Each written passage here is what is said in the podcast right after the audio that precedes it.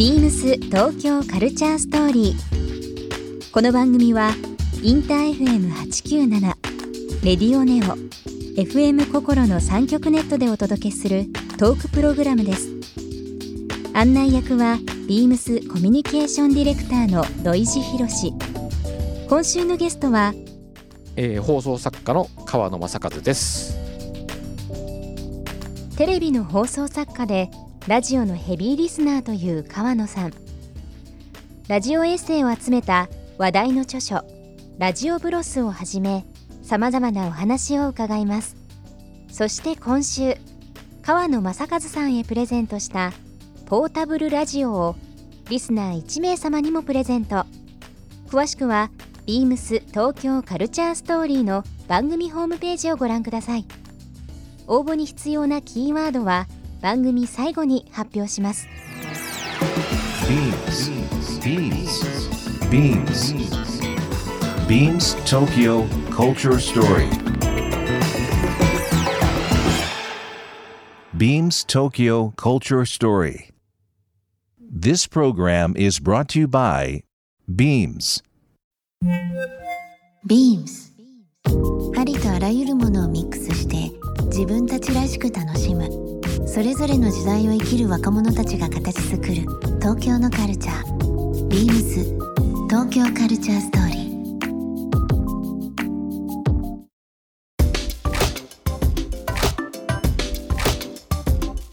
まあ結構びっくりするのが、インターもそうですけども、日本って、まあ、AM はもちろん長いんですけど、うん。FM 放送が始まったのって案外最近だったりとかですよね。そうなんですよね。実はですよね。うん。だからなんかこういろんな意味で AM、FM、まあ、うん。いろんな形で今あの楽しめる、えーうん。ツールもあったりだとかっていうのがあって、なんでしょう。なんかこうラジオって、まあ、この番組させていただいてていろんな方々ともお話しますけど、うん。改めてこう小説とラジオがすごく近いというかテレビと映画とはまたちょっと違う何かエンタメ性がある部分、まあ、自分がこう想像してしまう部分とか、うん。主人公になってしまう部分とか、うん。大客観的に見ちゃう部う分とか、んいろんな広がりがあっていいですよね、うん。ラジオってね。あのーやっぱ見えない分だけ聞きながらいろんなことを考えちゃいますよね。うん。それが全部別にマイナスじゃないんですよね。はい。うん。なんかあの過去のことを振り返るのってすごく後ろめたかったりとか結構しますけどあのラジオであの時のとかあの時聴いた曲とか、うん。まあ、この本読んだ時もそう思いましたけど、うん。ああ学生時代こうだったなとかうんポジティブになんか振り返るようになりました、いろんな意味で。どうしてもなんかこう今とか未来っていう部分を考えがちですけど、うん。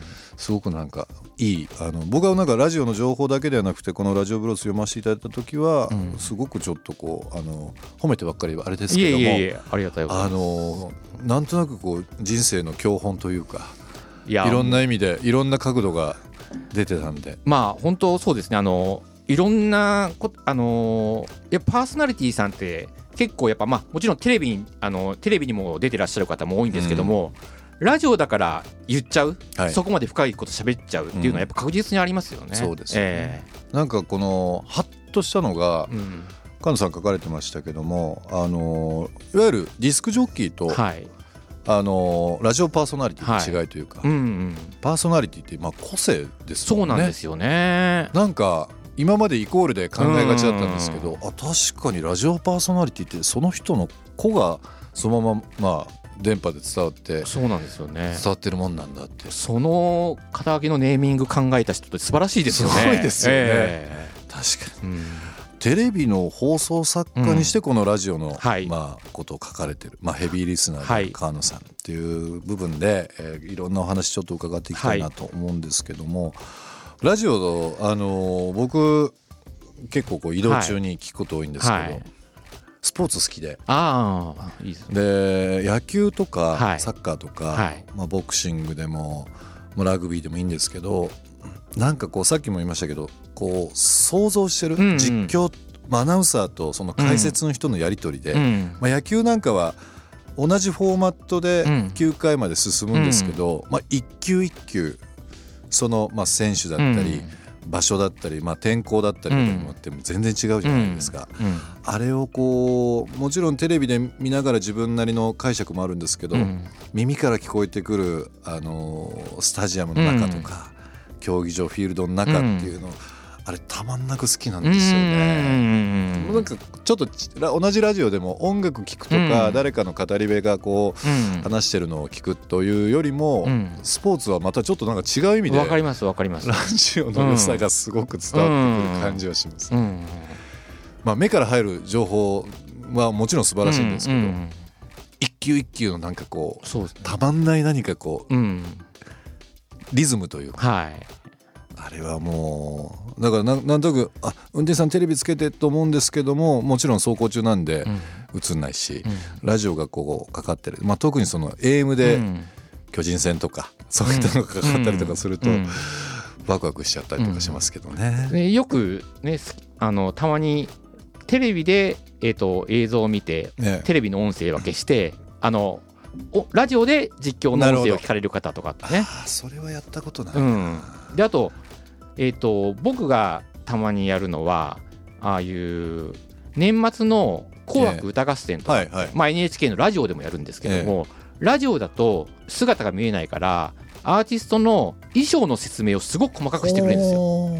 で実はこういう生地で生地を使っていてとかこういうデザイナーさんが作っていてってなあるほど。これってそもそもテレビだとこの情報何も伝わってないじゃんっていうこともラ 確かにラジオの方が情報を型で伝えてくれるんですよ。紅白だとまあ副音声もあったりだとかええもしますけど、そのラジオでの楽しみ方ってこれ一回もしたことなかったです。そうなんもう今年の年末やります？もう先の話です。だからそう「紅白」は本当にそのまんまえーそのまんま見てあとだから副音声の裏トークでもえ楽しめてあとラジオでも楽しめてっていうなるほどそう3つ楽しめるんですよ。面白いですね。まあ日本全国、んまあいろんな形今ラジオ聞けますけど、うんなんかそもそも AM と FM ってあるじゃないですか。うんなんかこうなんとなく音楽聴くのは FM で、うん。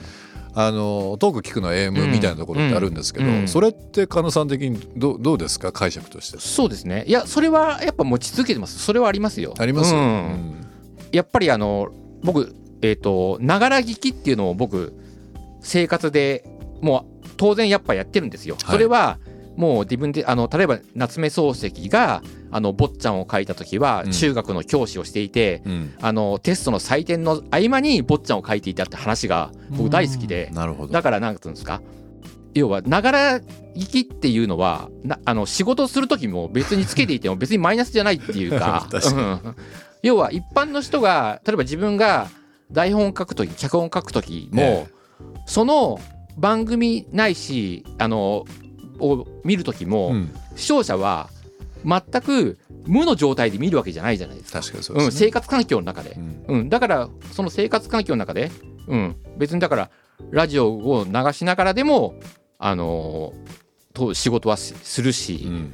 あのーでその中で例えば、あのーやっぱり無意識的にここはちょっとちょっとトークが増えちゃうと ちょっと台本に影響を及ぼすなと思ったら FM に切り替えて、うん。うん、でやっぱ FM に切り替えると FM でもあの今トーク番組もちろんいっぱいありますけどこの番組と同じように、はい。でもやっぱりなんつうんですかあのながら聞きには FM がやっぱり向いてますよ。どっちかを選ぶとすれば、ね。そうですよね。ん、どっちかを選ぶとすれば、それはやっぱりありますよね。ああの、え今ね AM もね FM 化とかってねあってますけどね、はい。うん。確かにビームス東京カルチャーストーリーゲスト川野正和さんにプレゼントしたポータブルラジオをリスナー1名様にもプレゼント。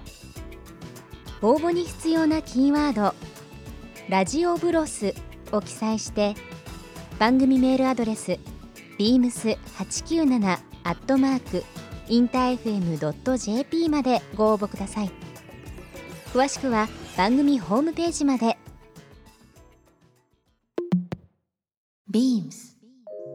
ビームス静岡ショップマネージャー稲荷隆夫です。ビームス静岡は新静岡駅直結の商業施設、新静岡セノバの1階にございます。メンズとウィメンズのカジュアルからドレスまで、さらには多種多様な雑貨を展開するレーベル、BPR ビームスも取り扱っております。スタッフが地元のおすすめスポットもご案内いたしますので、静岡にお越しの際は、ぜひお立ち寄りください。ビームス東京カルチャーストーリー Beams Tokyo Culture Story. This program was brought to you by Beams.